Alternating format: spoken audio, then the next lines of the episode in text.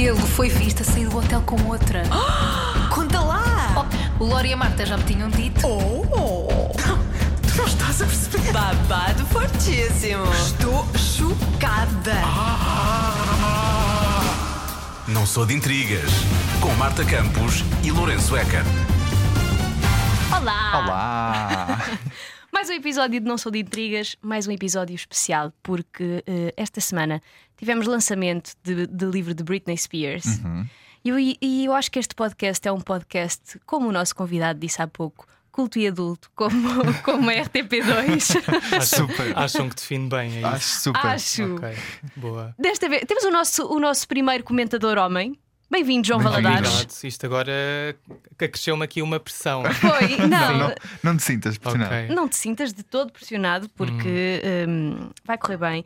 João Valadares é jornalista da MAG e nós, como somos pessoas atentas à MAG, já tivemos aqui Raquel Costa. Olá, Raquel. Olá, Raquel, beijinhos. De certeza que ela ouve este podcast sim, assiduamente. Então, não, tenho a certeza de que sim. E então, somos atentos à MAG e descobrimos um artigo cujo título era Tudo o que precisamos saber sobre o livro da Britney Spears. E pensámos, nós não lemos o livro, provavelmente não vamos ler. Podiam ter lido o artigo.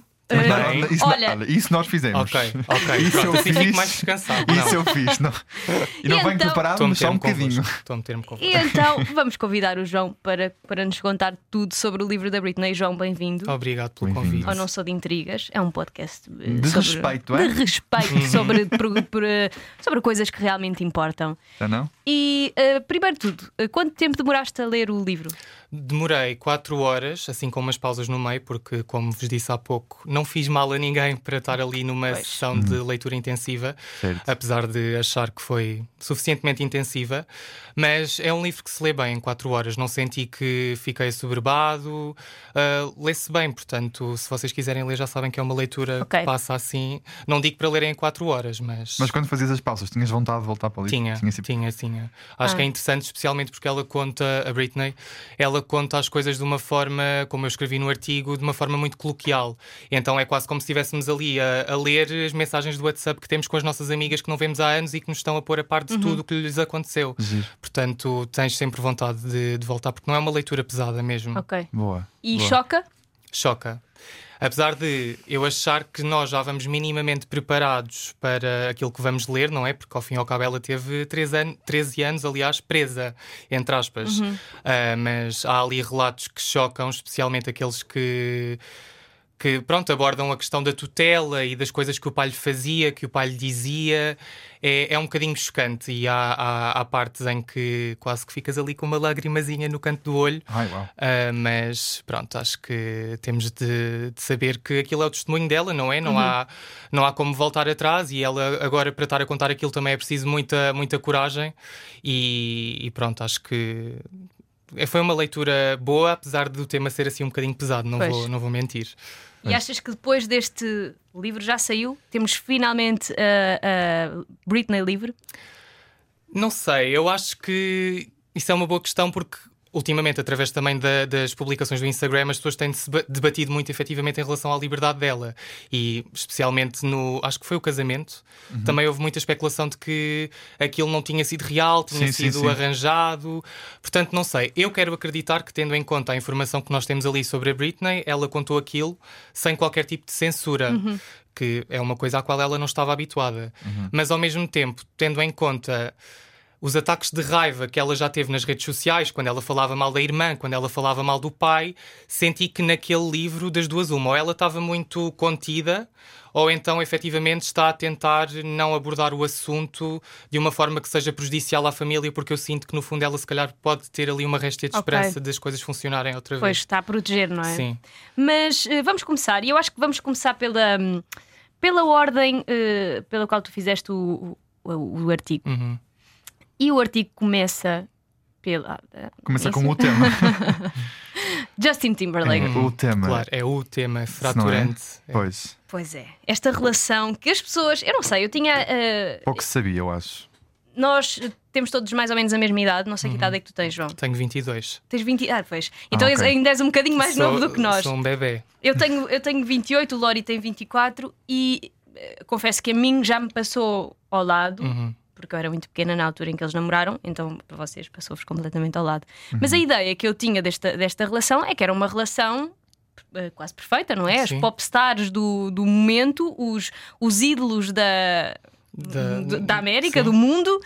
E tínhamos, quer dizer, eu tinha a ideia que era uma relação perfeita, pelos vistos não. Sim. Não, eu também tinha essa ideia, apesar de me ter passado muito ao lado. Só como eu cresci no meio das minhas irmãs, depois fui bebendo um bocadinho das influências delas. Uhum. Então, pronto, a minha irmã mais velha gostava muito de Britney Spears, e então eu depois fui ganhando esse gosto e fui-me informando ao longo do tempo em relação a essas coisas. E o que é facto é que antes do livro eu também achava que a relação deles tinha sido perfeita, apesar de o Justin, já naquele videoclipe do Cry Me a River, uhum, ter dado ali a entender que a relação não era perfeita e que a Britney o traiu e que o deixou despedaçado. Ok, é um facto, mas o testemunho que nós temos agora da Britney não se coaduna com a versão que ele deu, que foi precisamente a questão de ele... Pá, eu acho que vou começar já por isto, porque acho que é realmente aquilo que marca. Força. Foi o facto de ela ter engravidado dele, não é? Ele, alegadamente, não querer o filho porque achava que era muito, muito novo para ser pai. Isto nós não sabíamos. Okay. Não é nós, mas isto não se sabia. Sim, não sabia antes do livro. O aborto não se sabia antes do livro. Pronto, e ela diz que ele não queria ser pai, uhum, que quando ela descobriu, para ela não foi uma tragédia, foi só uma surpresa, e ela até meio que ficou feliz por ter engravidado dele, porque ela achava que ia ficar com ele para o resto da vida, uhum, como achava o mundo todo, na verdade, não é? Mas pronto, ela depois engravida, ele não quer ter o filho e... Por uma questão de o mundo não saber que ela estava grávida, até porque a equipa dela queria muito passar a imagem dela ser uma rapariga virgem e intocável, ela decidiu fazer o aborto em casa e tomou uns comprimidos. E então esteve a fazer a interrupção da gravidez no chão da casa de banho, com dores horríveis. E o que é que ele faz? Vai buscar a guitarra e começa a tocar ao lado dela, como se aquilo fosse ajudar milagrosamente a passar, as dores a passarem. Portanto, não faz sentido absolutamente nenhum isto. Até me remeteu quase um bocadinho para a crítica do filme da Barbie, que às vezes os Kens do mundo têm estas atitudes que não lembram a ninguém. E pronto, acho que foi um bocadinho descabido. Não sei se ele antes tinha batido com a cabeça ou assim, decidiu fazer isto, mas acho que não faz sentido absolutamente nenhum. E foi um bocadinho degradante saber que ele teve essa atitude. Mas ele achava que aquilo ia, pronto, melhorar, não é? Sim, ela diz que mundo, sim, amigo? Não sei se ele achava que a música tinha assim uma vibração mágica. E parece o High School Musical, em que eles resolviam os problemas a cantar, não é? Isto não tem graça nenhuma, mas é absurdo. É absurdo, é que lá está, é daquelas situações que é rir para não chorar, que é... Sim, é mesmo. Pá, foi horrível, mas pronto. Depois disso, ela diz que foi basicamente o ponto de ruptura na relação, e que ela, apesar de na altura não ter visto o fim da relação a chegar, foi isso que determinou completamente o fim da relação deles. E ele acabou com ela através de uma mensagem quando ela estava a gravar um videoclipe. Isto aqui é outra coisa que... Porque um mal nunca vem só, não é? E pronto, ela ficou despedaçada. Na altura voltou para a casa dos pais no Louisiana, estava numa depressão, aquilo afetou-a mesmo. Coitada. E pronto, durante muito tempo depois esta relação afetou a forma como ela se relacionava com as outras pessoas. E pronto, acho que resume assim um bocadinho a relação deles. E nós falávamos ali um bocadinho há pouco que o Justin Timberlake tinha uma imagem de... E tu vieste com a Rita, que a Rita diz que também trabalha na MAG, diz que não quer ler o livro porque não quer ficar com uma má imagem de Justin Timberlake. A Rita diz que não está preparada. Põe os fones. E eu acho que depois disto... eu não sei se a imagem do Justin Timberlake se vai manter intacta, imaculada. Ele era muito príncipe de Hollywood naquela altura, não é? Sim. É muito triste. É triste, porque ninguém tinha essa imagem dele. Nós tínhamos uma imagem dele de um profissional exímio, que pronto, era um bom artista, apesar de agora recentemente também, como estávamos a falar há pouco, ter havido aquela questão de ele também supostamente ter traído a mulher. Mas o que é facto é que nós temos sempre um bocadinho essa esperança de que as pessoas sejam muito boas e imaculadas, não é? E ninguém é. E é triste, porque realmente eles eram um casal que era fácil de idolatrar, aquele casal, porque eles eram autênticos, eram genuínos. A menção honrosa, aliás, para aquele look dos VMAs de 2001. Claro. Icónico, Couple Goals, não é? Claro. Um dos looks de casal mais recriados do Halloween, não é? Não, ela no livro diz que adora ver as recriações das pessoas até hoje. Diz que acha mesmo engraçado. Mas sim, não sei que repercussões ao certo é que este livro vai ter para ele. Até porque, pronto, nós normalmente acabamos por meter as coisas um bocadinho para debaixo do tapete, não é? E às vezes, enquanto sociedade, deixamos as coisas passar porque ficamos muito agarrados à imagem do artista e estas coisas passam-nos um bocadinho ao lado. Mas sim, não sei o que é que pode acontecer para ele agora neste momento, não é? Ainda por cima num comeback que ele está a pensar fazer, não é? Portanto, não está a pensar, não, vão fazer. Os NSYNC vão voltar. Sim, por isso agora não sei se isto é muito bom para a imagem. Pois, mas o que é facto é que supostamente ele também tinha lido o livro, ou seja, o manuscrito, antes de o livro ser publicado, e tinha pedido para serem eliminadas montes de coisas. Portanto, não sei se a Britney terá efetivamente acedido ao pedido dele e terá eliminado as coisas, ou se isto aqui é só uma amostra daquilo que então realmente aconteceu. Há hipótese de haver ainda mais merda, não é? Sim, não é mesmo. Não, é isso. É estranho, não é? Porque... grande besta. Porra, não tivemos noção. Olhas mas para pronto, ele, não. E não é a única besta na vida dela, infelizmente. Mas então. Há mais. Pois, mas outra coisa que comentávamos só para dizer: houve traições das duas partes, não houve? Houve traições das duas partes. Uhum. Ela foi informada primeiro de que ele estava a traí-la, ele traía com groupies e não sei o quê. E dizia-o à boca cheia, que ainda é mais engraçado. Sim, dizia. Ele não tinha pudor em dizer. Não tinha pudor, não. E ela diz que ouvia essas coisas e, como estava tão apaixonada por ele, que ela até chegou a usar o adjetivo patético para descrever a paixão, ela ignorava. Porque lá está, foi o que eu disse há pouco. Ela achava que ia ficar com ele e queria ficar com ele à força toda. Que era só uma fase. Ai, meu Deus. É só uma fase, mas não é uma fase. Não é uma fase. Vamos acordar para a vida. Red flags. Mas depois, quando ela descobria essas coisas, obviamente que ficava irritada, não é? Com toda a propriedade. Mas decidia pagar na mesma moeda e chegou a traí-lo algumas vezes. Ela também era uma miúda na altura, não é? Sim, também temos de ter isso em conta. Ambos eram, não é? Sim. A verdade é essa. Mas ela chegou a traí-lo e dizia que não tinha qualquer tipo de sentimento pelas pessoas com quem traiu o Justin, mas que decidia fazê-lo por raiva. E pronto, acabou por fazer isso, mas lá está, o aborto foi mesmo o ponto de ruptura, não foram as traições, porque acho que as traições iria ser o menor mal dela. Sim, e dele também. E dele, não é? Pois. Mas também a paixão dela por ele também era um bocado doentia, sim. Não é? Pois devia ser tóxico, não é? De trair só porque queres-me agora outra pessoa também é um bocado doentio, não é? Sim, mas isto vem mesmo. Eu acho que a forma como ela olha para as relações vem muito desde a infância dela, porque ela realmente só queria ser amada, e esta é uma ideia que está estampada em quase todas as páginas do livro, porque ela realmente tinha a necessidade de se sentir amada. E ela nunca se sentiu amada desde que era criança, porque os pais não tinham as maiores posses de sempre, e o pai era alcoólico, e depois o próprio background do pai também não era o background mais saudável. Ou seja, o pai também veio de uma família em que o pai, ou seja, o avô da Britney, era alcoólico. A mãe do pai matou-se, portanto a Britney... é tudo. Eu sinto que ela estava fadada para a tragédia, até porque ela tem o nome do meio dela, é o mesmo nome do meio da avó que se matou, que é Jean, porque ela é Britney Jean Spears. Então parece que estavam ali meio que foreshadowing aquilo que viria a ser o futuro dela. Não sei se acreditam nessas coisas, não, mas não, para quem acredita parece que. Pois, é estranho, não é? É estranho. Faz sentido. E ainda por cima, ela foi ali se a família era assim tão pobre, ela foi tipo a salvação, não é? Foi explorada. E foi esse um dos problemas, que ela aborda no livro, que é o facto de ela, desde pequena, só querer cantar e dançar. E quando os pais se aperceberam do potencial dela, quiseram capitalizar com isso. Claro. Então foram os pais que a empurraram para tudo. Inclusive, ela conseguiu o primeiro contrato dela com a Jive Records, porque a mãe é que viabilizou esta situação toda. Foi a mãe que ligou, foi a mãe que conseguiu a reunião, porque eles realmente conseguiram perceber que com ela e com o potencial dela iriam conseguir fazer dinheiro e sair daquela situação mais precária, digamos assim. Era um cry for help mesmo. Sim. Vamos passar ao segundo highlight deste livro, e este eu também confesso que não sabia. A Britney quase que foi protagonista do Diário da Nossa Paixão. É um filme baseado num livro do Nicholas Sparks com a Rachel McAdams e o Ryan Gosling, não é? E ela quase foi protagonista. Cast lindo, adoro esses dois.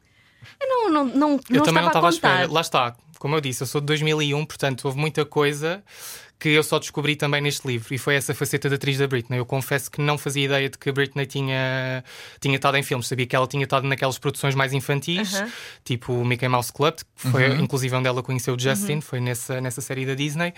Mas em relação a esta faceta dela enquanto atriz, confesso que desconhecia. E ela diz que participou num filme que era o Crossroads, que saiu em 2002, se não estou em erro. E que incorporou tanto a personagem, ou seja, começou a utilizar aquele método que se chama, lá está, o método, passo, uhum, a redundância, é o método, uhum, em que os atores ficam tão apegados às personagens que depois, mesmo quando as câmaras se desligam, eles não conseguem largar desligar a personagem. Uhum. Pronto, e ela diz que isso meio que a traumatizou no mundo da representação, e foi por isso que depois acabou por recusar oportunidades como o Diário da Nossa Paixão. Mas ela foi selecionada? Essa parte eu não sei. Acho que sim, acho que estava mesmo entre ela e a Rachel McAdams, e depois ela pronto, não quis, e o papel foi para a Rachel McAdams. Eu vi o vídeo da audição. Eu não achei assim tão espetacular. Olha, eu também acho que aquilo não é assim material para um Oscar, vou ser honesto. Mas acho que, pronto, também estava à espera de pior, sou honesto. Mas para ficar do que temos visto agora, com facas, sim, para ótimo, ficar adorei. Entre ela e a Rachel McAdams. Sim, não, e a Rachel McAdams ainda bem que ficou, porque é uma cara que nós associamos a esse filme, sim, independentemente de tudo. E há ali uma cena icónica, aquela cena do beijo, que eu lembro-me que ganhou, sim, um prémio da MTV de melhor beijo. E ainda bem icónico. Que a Britney não ficou, supostamente, não assim. É? Diz que foi ela que não quis, mas também nunca vamos saber. Mas é isso, pois neste livro nós não temos o contraditório, portanto, ou acreditamos naquilo que ela diz, ou então ou vamos procurar outras fontes, ou esperamos que as pessoas que foram mencionadas no livro venham desmentir ou confirmar, portanto, não sei, não temos assim o contraditório e pronto, mas era engraçado fazer um reboot com ela do Diário da Nossa Paixão com a Britney. Mas eu acho que incorporar facas. Sim, eu acho que a Britney não está com o Halloween. Era assim, o Diário da Nossa Paixão, mas versão a um Halloween. Olha, mas eu acho que a dançar com as facas. É melhor deixarmos. É melhor alguém controlar as facas da Britney, porque eu acho que ela não está com saúde mental para isso. E seguimos com o terceiro highlight. Tu escreves aqui: a MTV sentou a Britney em frente a uma televisão para a testar. Isto é em relação a quê? Isso foi quando ela foi aos VMAs em 2000. Foi 2000. Exato, porque falamos sobre isto no episódio passado. Sim, foi em 2000. Ela foi lá, acho que foi o primeiro espetáculo dela a solo, porque ela no ano anterior também tinha estado nos VMAs, mas tinha estado a fazer, a dividir o palco com os NSYNC. E foi a primeira vez que ela de facto mostrou ao mundo a sua imagem de marca, aquela que viria a ser a imagem de marca dela, que é uma mulher sexy, que gosta de abanar o cabelo, gosta de fazer poses sensuais. E abanou aquela ideia da virgem, exato, não é? Perfect Little Girl, sim. Exato. E ela nessa performance cantou, interpretou uma música dos A Satisfaction. Sim, a Satisfaction, exato, dos Rolling Stones. E mudou, depois fez uma transição para. Eu estou a ser péssimo agora a lembrar. Oops! I Did It Again, exatamente. E ela mudou de um fato super masculino para depois um outfit super, super feminino. E na altura, pronto, se há quem goste, também há quem ache que ela foi uma má influência para as crianças, porque pronto, quem nunca teve 13 anos e viu os VMAs na altura em que aquilo. Eu acho que agora é pior. Sim, naquela altura era muito escante o outfit dela, acho que hoje em dia não. Hoje em dia é perfeitamente normal. Há pessoas que vão com outfits assim em eventos e não sei o quê. E moda de Lisboa, já vi aquilo na moda de Lisboa. É verdade. Pronto, e houve muitas pessoas que acharam que ela estava a passar uma má imagem às crianças e etc. E então a MTV decidiu testar o potencial dela em relação a lidar com críticas, aliás, e sentou-a e esperou que das duas uma, ou ela chorasse, baba e ranha, e dissesse estou a ser criticada, ou que ela reagisse bem. E o que é facto é que ela, para a idade que tinha na altura, reagiu muito bem. Ela era praticamente uma adolescente e disse: olhem, eu não sou mãe de ninguém, eu só estou aqui para cantar e dançar, dei o meu melhor, não tenho de estar preocupada com isso, lamento. E acho que ela teve uma grande maturidade nessa altura para lidar com essa situação, porque o que é facto é que acaba por ser um bocadinho contraditório. Quer dizer, a MTV deve ter feito milhões à pala daquela performance. Claro. Portanto, estarem ali a sentá-la como se ela tivesse sido culpada de alguma coisa. Eu acho isso muito maldoso. É mesmo. Tiveram mal fundo. Isso é mesmo. super tóxico. Eu acho que numa altura em que eles queriam dominar um bocado ali o crescimento das estrelas também. Quando na verdade na altura tudo o que acontecia nos VMAs era polémico, não é? Sim. Como a Cristina Aguilera a vir com um top microscópico e com uma saia microscópica, e depois aquela situação toda tensa com o Eminem. Tudo o que acontecia nos VMAs era polémico. Porque é que só a Britney... Já sabias que ia ser polémico. Exato, sim. Porque é que só a Britney é que... Mas isso sentada em frente a um monitor com pessoas a passarem na Times Square e a comentarem a prestação dela. Qual é que foi o objetivo disso? Eu acho que foi das duas uma, ou intimidá-la ou realmente perceber se ela estava talhada para a fama, não é? Porque é preciso ter um bocadinho de estômago para aguentar essas coisas, e para seres famosa precisas ter estômago. Claro. E ela na altura depois mostrou que tinha o que era preciso. E depois foi perdendo um bocadinho por causa do... Foi perdendo sanidade mental lá, à custa desse estômago. Não foi pouca. Não. Pô, coitadinha da Britney. Olha, eu tenho, às vezes tenho vontade de abraçar. Não, é verdade. No livro cuidado ficas com as facas, Marta. Sim, tens de primeiro verificar, fazer uma verificação de segurança, porque senão acabas sem um rim. É muito mau. E agora seguimos para um ponto. Isto é das entrevistas mais icónicas da Britney Spears, uma daquelas mais... Acho que das mais escrutinadas de todas. E a entrevista que ela deu à Diane Sawyer, não sei se para quem está a ouvir e não se lembra, há muitos vídeos de teorias da conspiração e daqueles que dizem que a Britney está sob a alçada dos Illuminati, que dizem que este foi o... Sim, que há um momento em que se vê que ela foi possuída por um demónio, porque ela passa de um riso a um choro. É assim, muda muito rápido de emoções. E ela fala sobre esta entrevista no livro, não é? Fala. E mais uma vez também não fala nada bem sobre essa entrevista. Eu acho que dá para contar pelos dedos das mãos as coisas que ela diz de bom em relação à vida dela. Mas pronto. Em relação a essa entrevista, ela disse, acho que a entrevista foi por volta de 2004, e ela, portanto, nessa altura já tinha acabado com o Justin há cerca de 3 anos, mas ainda estava muito fragilizada em relação a essa relação. Foi duro aquilo. Foi. Ela bateu mal, ela foi ao fundo e não sei se... Rock bottom has a basement. não se voltou a erguer. Pronto, ela tinha ido lá, e aquilo foi uma entrevista completamente inusitada. Não estava previsto que ela fizesse aquela entrevista, muito menos com a Diane Sawyer, que já toda a gente conhece o perfil da Diane Sawyer. Aquilo é uma das jornalistas norte-americanas mais conhecidas, precisamente pelo facto de ser incisiva e estar ali a espicaçar as pessoas até à última.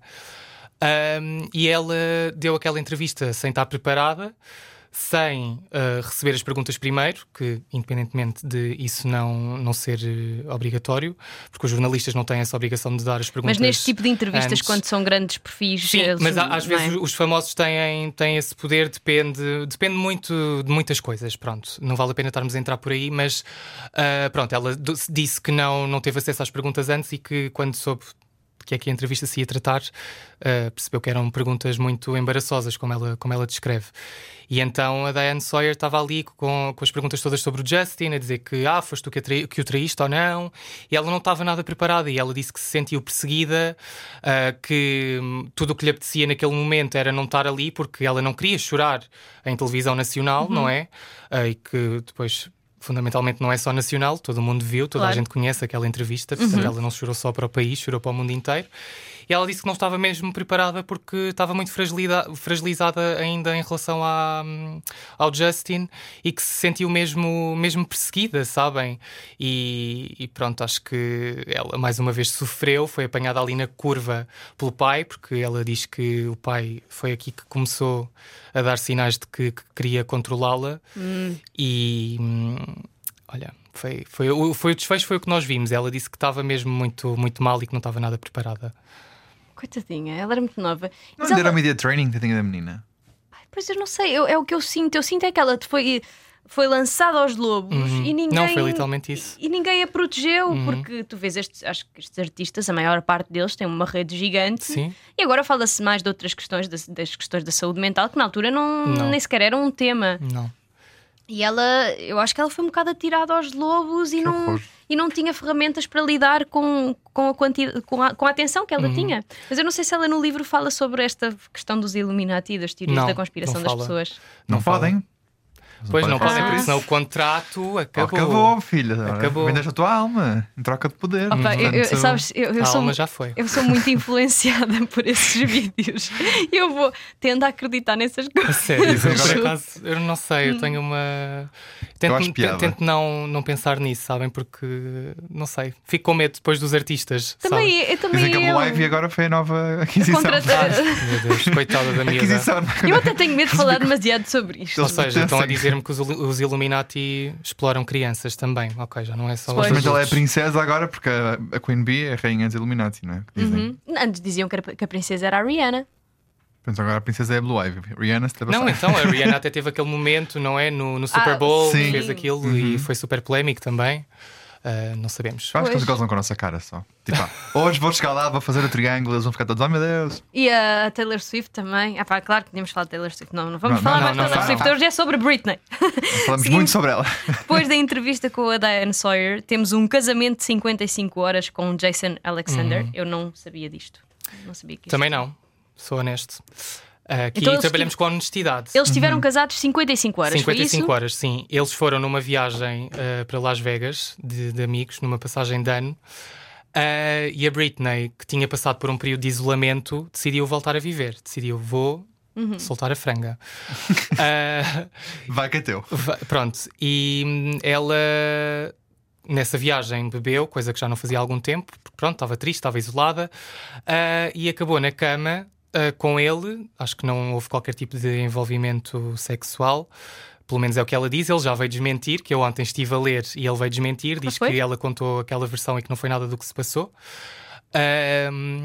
Mas ele diz que não foi nada do que se passou em relação ao casamento ou em relação a estar. Não, ela diz que depois ela justifica o casamento com o facto de eles terem estado a beber e de não haver paixão, mas foi simplesmente uma cena do momento. Ok, então. Sim, e ele diz que não, ele diz que efetivamente estavam apaixonados, que nessa noite nem sequer tinham bebido.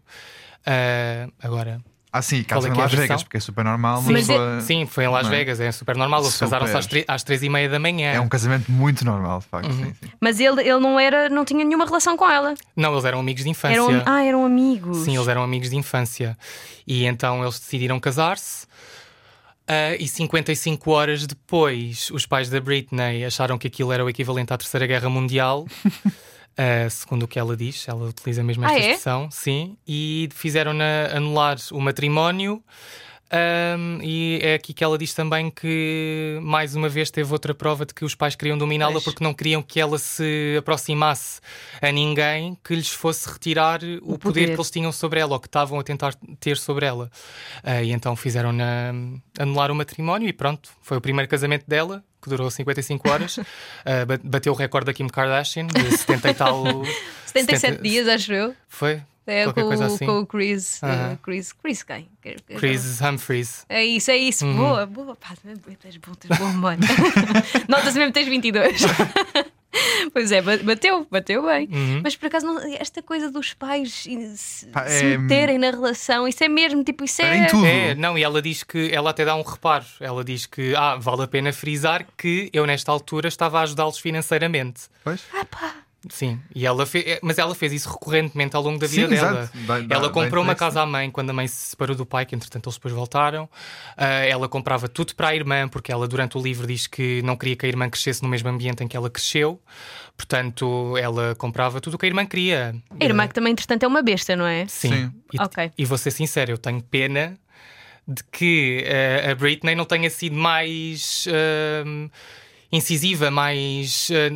Pronto, mais, não quero dizer violenta, mas que não tenha ali mesmo marcado, posto os pontos nos is e batido o pé, porque. E é mais velha, respeita-me. Sim, exato.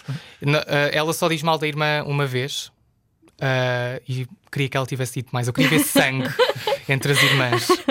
E falas aqui do contexto em que ela cresceu, que falámos já no início, e esta relação que ela tem com os pais e com a irmã. Pá, que irmã! Besta. Ela era besta. Não, e lembram-se daquele espetáculo em que ela apareceu a cantar uma música da Britney nos Disney Music Awards ou uma cena assim. Isso foi há quanto tempo? Foi há muito tempo. Foi em 2017. Foi já ali quase na reta final da tutela. A Britney nessa altura já não estava bem com a família, não é? Porque ela, para essa altura, já estava na tutela há largos anos. E então a irmã aparece no palco desse evento de prémios da Disney e começa a cantar a música da Britney, Till the World Ends. E a Britney diz que ficou passada porque, tipo, ela estava sempre a perguntar à família do tipo, porquê é que vocês me estão a fazer isto? E a Jamie Lynn era das primeiras pessoas a dizer, mano, olha, não tentes, não lutes contra isto, é melhor para ti não lutares. Ou seja, a irmã dela sabia que também beneficiava, claro, com o facto da irmã estar ali presa. E a Britney diz que se passou quando ela apareceu ali no palco a cantar como se nada fosse e como se amasse a irmã, claro, como se a irmã fosse o amor da vida dela. A lata. A cavalgar nos sucessos de Britney Spears. Ela não falou das gravações do Zoey 101. É porque houve muitos momentos de tensão. Sim, isso foi agora há pouco tempo. Falou daquela miúda que ela intimidou, sim, quando estava grávida. Era isso exatamente. Mas foi muito por alto. Ela diz que na altura defendia imenso a irmã, ainda assim, porque isto foi antes da tutela, não é? Quando a Jamie Lynn estava a gravar o Zoey 101. Sim. Aliás, a Britney estava grávida, se não me engano, do segundo filho. Portanto, ela aí ainda estava... Quer dizer, já não estava bem, não é? Porque depois o Kevin Federline também... Mas para contextualizar, é um programa do Nickelodeon e há pouco tempo houve uma das protagonistas que falou sobre essa época e diz que foi intimidada pela Britney. Nessa altura... Sim. A irmã da Britney era também protagonista da série e a miúda fazia um bullying a esta miúda. E a Britney desculpou-se em relação a isso. Ela disse, eu fui lá, entrei na roulotte, não é? Eles chamam aquilo o trailer, pronto. Sim. Entrou na roulotte da miúda. Ela dizia que estava super grávida, que estava assim meio alucinada, que gritou com a miúda e depois pediu-lhe desculpa, porque ela disse, já percebi que a versão que a minha irmã me contou era mentira, portanto peço desculpa a essa jovem atriz. E desculpou-se em relação a isso, mas sim, foi engraçado porque eu há uns meses atrás tinha dado caras com o testemunho da miúda. Sim, que atacava a Britney e agora já não é miúda, já é adulta, mas que deve ter sido traumatizante na altura. Eu acho que foi das únicas pessoas que atacou a Britney, não é? Que disse que ela foi má para mim. Mas ela era fã. Ela era fã da Britney, ela seguia a Britney como role model, como muitas miúdas naquela altura. Portanto, ter aquilo a acontecer deve ter sido duro. Sim, imagina o que é estares a contracenar com a irmã da tua role model e depois vem a irmã da tua role model e é uma besta para ti. Contra ti. Tipo, que horror. É por isso que dizem para nunca conheceres os teus ídolos. E acho que a Nickelodeon também teve muito mal nisto. Porque não a defendeu, e defendeu, e não só não a defendeu, como defenderam a Britney e as Spears em geral. As Spears. Seguimos para outro romance depois de Justin Timberlake e este último com quem ela teve casado, os 55 dias, Jason Alexander. Tive de voltar para cima para ali, que não lembrava do nome. Seguimos para o romance com Federline, que tu dizes que a deixou ainda mais desamparada. Sim, desamparada. Sim, ainda mais, porque ela já estava desamparada e, como eu disse há bocado, ela sempre teve essa necessidade de se sentir amada. Então ela procurava sempre alguém que a viesse proteger, que meio que a envolvesse ali numa bolha de amor. Este aqui é o pai dos filhos. É, dos dois.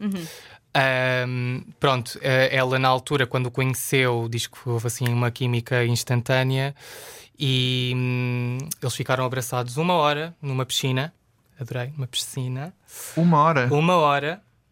Não ela, sei ela quem... fez xixi na piscina, claramente. Desculpa, não, ninguém me perguntou. Ela fez xixi na piscina. Tens de perguntar. Eles ficaram abraçados 1 hora e ela diz que soube logo ali que aquilo era para ser. Sempre. Não, e era para ser, e estavam destinados e... Pronto, depois entretanto eles conheceram-se em 2004 e casaram nesse mesmo ano. As coisas estavam a correr maravilhosamente bem, tiveram os filhos. Mas assim que ela tem os filhos, ela começa a senti-lo a distanciar-se um bocadinho dela. Quase tipo, olha, agora que sou famoso, porque ele estava a tentar a carreira dele na música, não é? Ah, meu Deus, ela não viu isso. Ela não percebeu isso. Não percebeu. Coitada. Red flags e Britney não se dão, estou a perceber. Não. Já com este último, não é? Foi tudo muito mal. Pronto, ela percebeu que ele estava a tentar afastar-se dela e ele chegava a ignorá-la assim dias a fio. E então o advogado dela chegou a uma certa altura e disse, olha, é melhor pôs tu os papéis do divórcio antes que ele os meta, porque senão vais ser completamente humilhada. Sim. Mas na minha cabeça isto também era assim uma tentativa de, pronto, mete tu os papéis porque assim ficas despachada, mas o que é facto é que ele queria que ela pagasse as custas dele. Portanto, isto aqui parece-me tudo uma coisa muito estranha, que é ele queria que ela pagasse as despesas dele, mas é o que ela diz no livro. Eu, ao meter o divórcio, 8 semanas depois de ter o meu filho, eu é que vou parecer a responsável, claro, por isto. Sim, pela destruição da minha família. Sim. E foi isso que aconteceu. Inevitavelmente depois ela foi super escrutinada, não é? Como já sabemos. Ele deixou parou de deixar. Ai, desculpa. Está tudo bem. Tô... Não, está tudo bem. É muita informação. Não, é muita informação. Não paramos um segundo ainda. Corta. Queres água? Ele proibiu-a de ver os filhos e pronto, depois a partir daí foi uma situação mesmo muito, muito tensa que culminou, como já sabemos, no facto dela rapar o cabelo. Pois foi depois do divórcio. Sim, dela dar-lhe com... dar num carro de paparazzis com um guarda-chuva. Que ela descreve a situação como se fosse ridícula. Ela assim, eu agora olho para trás e acho que foi ridícula. Foi icónico, quer dizer, sim. Mas eu acho que aquilo foi um descarregar de raiva, sim, não é? Ela estava extremamente angustiada, não é? Porque... Naquele documentário do New York Times, eu acho que esses paparazzis, não é? Paparazzis, não digas paparazzis. É tão feia a palavra paparazzis. Okay. Eu sei que deve ser assim, mas diz paparazzis. Pronto, os paparazzis aparecem a dizer que se esticaram também ou não. Eu acho que... Não estou a sonhar, pois não. Eu acho que... Por acaso agora não tenho a certeza. Eu acho que eles falam sobre isso, eles aparecem e dizem assim, nós sabíamos que estávamos a provocar... Não, mas eles fazem... Sim, mas acho que ela fala disso no livro, sim. Ela diz que eles sabiam o impacto que tinham. Sim. Nela. Eles queriam uma reação a sério, não queriam uma cena só tipo a tapar a cara. Eu acho que eles no fundo, acho que na altura, lembro-me no documentário de qualquer coisa assim, que eles assumem a culpa, nós sabemos e pronto, fiz. Sim, mas ela mesmo quando rapou o cabelo disse que foi uma coisa completamente intencional para chamar a atenção. Ela diz que decidiu dar-lhes material nessa noite, ou seja, eles estiveram ali a instigá-la tanto que ela pensou, olha... Vou só rapar o cabelo, dar-vos material, dar-vos aquilo que vocês querem e vocês deixam-me em paz e pronto, mas não foi isso que aconteceu. Agora tenho aqui uma questão. Ela drogava-se ou não? Não, ela frisou ali em vários momentos do livro que houve vezes que tomava antidepressivos, mas a maior parte das vezes as drogas que ela tomava, os medicamentos, os fármacos, aquilo que quisermos chamar, foi durante a tutela. Por imposição do pai. Ela, quando foi internada esta última vez, estava a tomar lítio.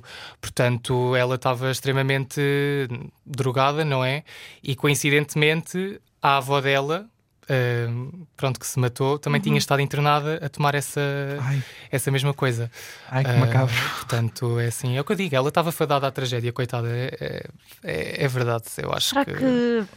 Pois, eu não sei, eu acho que isto não está... Não queremos o mesmo desfecho, por favor. Porque nós achávamos que depois da Britney ser libertada, entre aspas, que isto ia melhorar.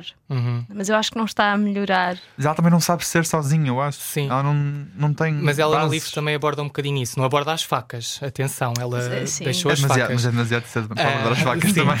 Verdade, porque só começou um bocadinho depois. Exato. Mas ela diz que agora esta persona que ela criou no Instagram, de estar ali a rodopiar e a fazer passos e a fazer poses sexys e pronto, a tapar aqui o peito e pronto, aquela meia nua. Sim, meia nua. Ela diz que é porque durante tanto tempo obrigaram-na a fazer isso que ela agora quis fazer nos seus próprios termos.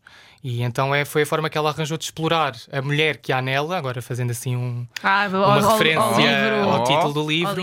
Lindo. É uma forma de explorar a mulher que há nela e que lhe foi privada. Ela teve a condição de mulher privada durante imenso tempo, não é? Durante 13 anos.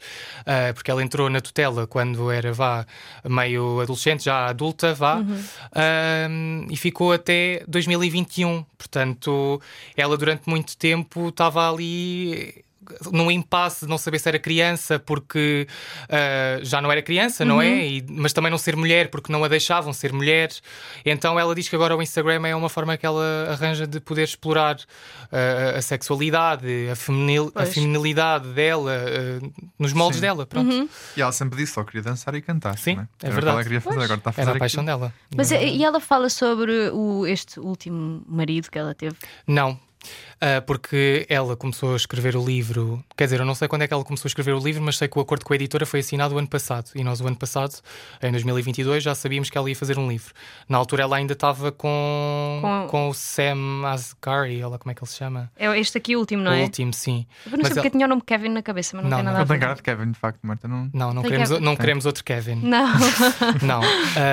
Mas ela não faz assim muita referência ao... Pois, porque ela se calhar deve ter acabado de escrever o livro e ainda estavam juntos. Sim. Mas eu acho que ela fala de algumas férias com ele, que passou com ele e etc.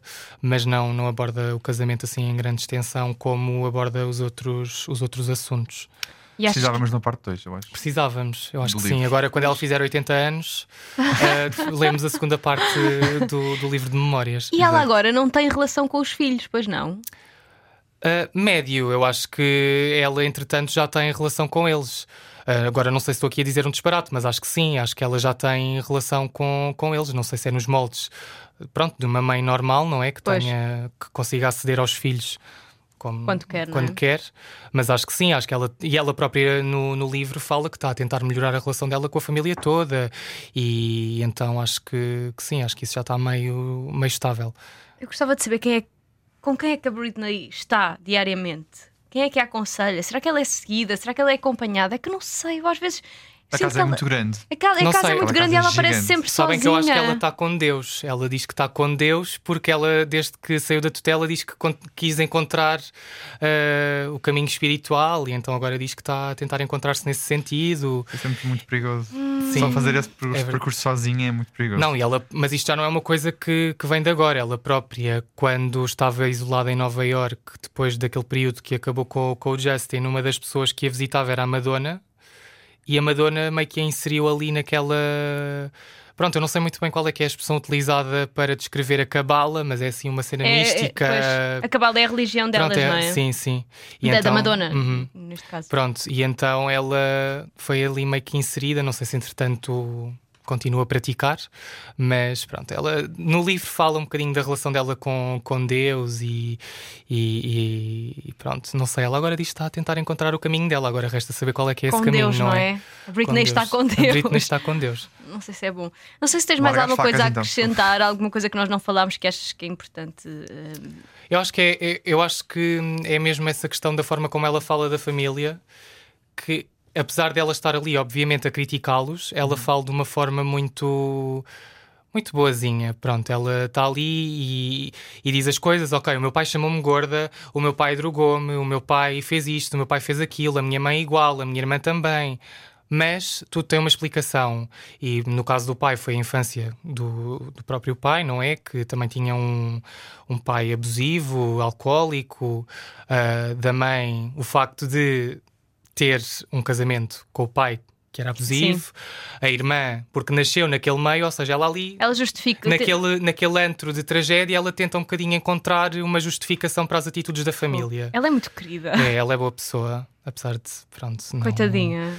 E acho que é isso, acho que o livro lê-se muito bem, precisamente por aquilo que eu já disse. Estamos ali a ler aquilo como se estivéssemos a ler as mensagens das nossas amigas no WhatsApp, a pôr-nos a par da vida.